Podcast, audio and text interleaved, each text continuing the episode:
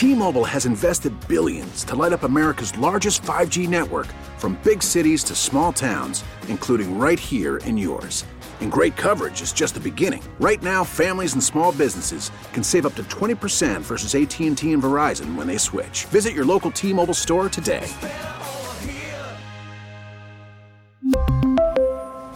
Plan savings with 3 lines of T-Mobile Essentials versus comparable available plans. Plan features and taxes and fees may vary.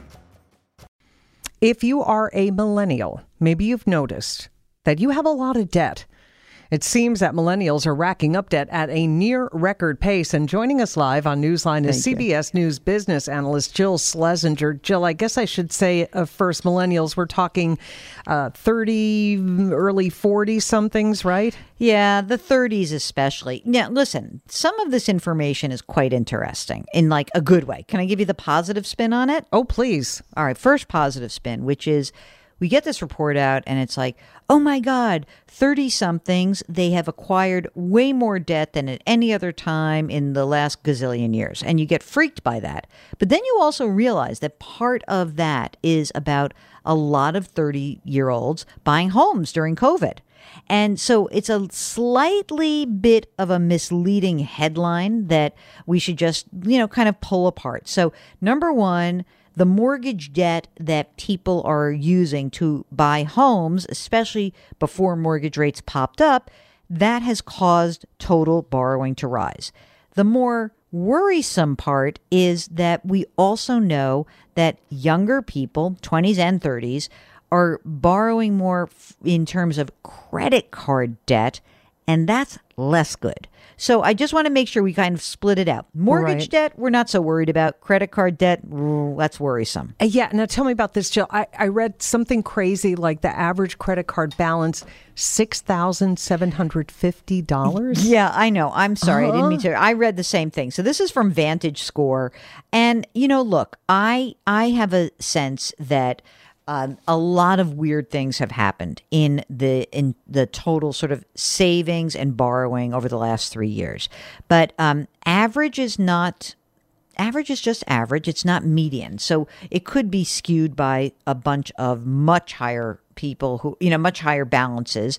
But, you know, the thing that is sort of curious about it when we look at it sort of from 30,000 feet up is that balances for, say, Gen Xers or older generations like baby boomers, um, those balances didn't change that much. So it's like, what happened over the last three years that caused these millennials to borrow so much money. Now, some people think that this could have something to do with some of those buy now, pay later loans. You see those when you check out online quite a bit. And maybe some people got somewhat confused about what that meant. Right. Oh, But- and Jill, uh, and because you know everybody was shopping online during the pandemic, right? Exactly right. And and maybe this also happened more in the last year rather than in the previous 2 years because let's be clear. For many younger people, what happened during the first 2 years of the pandemic is they got they got stimulus checks. They were able to get enhanced unemployment benefits. So, what happened that's the difference? It's inflation. And many of them lived home for a while, then they moved out. Now they're paying rent. Now prices are higher. Boom. All of a sudden, you've got credit card debt. Look, right now, if you have a job, you service that debt, it's not so terrible. But if the economy turns south, then you have a big problem. And also, when you carry that debt, the problem is that you cannot actually do other things in your financial life. So, once you have that debt, it's tough to get it whittled down. Can I add one more worrisome part for these millennials? Some of them also have student loans. And I don't think that those loans are going to be forgiven so quickly. Yeah, well, yeah, we'll have to see what the Supreme Court does about that. We talked with somebody yesterday who said even if they forgive it, he's still 170k in the hole. Uh, Jill, back back to the the uh, half full uh, side of things. If millennials are racking up debt, if they're spending a lot, is the spending good for the economy? she asked naively. Yeah. I mean, it's such a weird thing because, like, from an economic standpoint, borrowing and spending is good for the economy. It does keep churning things around. But look, I'm a nerd. I'm a certified financial planner, so I have to talk from a personal finance perspective, which is credit card balances never good. And more importantly, when you have debt, again, it precludes you from doing other things that you should be doing in your life, like having an emergency reserve fund, like putting money in your retirement account. Hey, Bridget, did you know it's America Saves Week? I know I didn't give you a card. It is? It is. It is Oh. America Saves Week. So I'll point that out to you only to tell you that.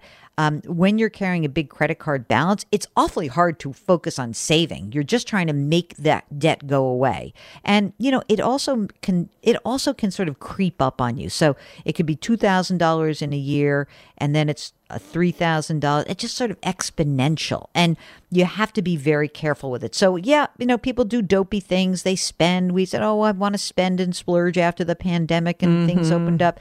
Get serious now. Happy Yep. America Saves Week. My oldest, who's not quite a millennial, says she has to learn uh, financial adulting, as she calls yeah. it. Mm, yeah. I mean, right. among other things. Yeah, exactly. Jill Schlesinger, always great to talk with you. Thank you so much. My pleasure. Take care. We really need new phones. T-Mobile will cover the cost of four amazing new iPhone 15s, and each line is only $25 a month. New iPhone 15s? Only at T-Mobile get four iPhone 15s on us and four lines for 25 bucks per line per month with eligible trade-in when you switch.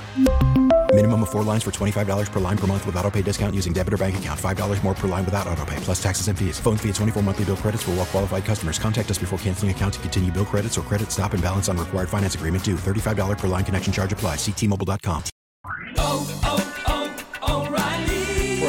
vehicle's engine with a full synthetic oil change and save with Mobil 1 at O'Reilly Auto Parts. Purchase five quarts of Mobil 1 full synthetic motor oil and receive a $10 O'Reilly gift card after rebate. See store for details. With your Mobil 1 purchase, you'll also receive two times points during O Rewards Bonus Points Month at O'Reilly Auto Parts. Oh, oh, oh, O'Reilly Auto Parts.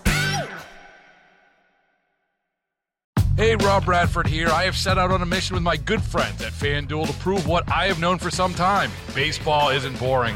Now I have a daily podcast to prove it with some of the most notable people in the baseball world, screaming baseball isn't boring from the mountaintops or at least agreeing to come on our show. Players, managers, GMs, and yes, even the commissioner of baseball, Rob Manfred. It has been a constant wave of baseball's most powerful voices. So join the revolution, subscribe, and soak in Baseball Isn't Boring. Listen on your Odyssey app or wherever you get your podcast. You'll be glad you did.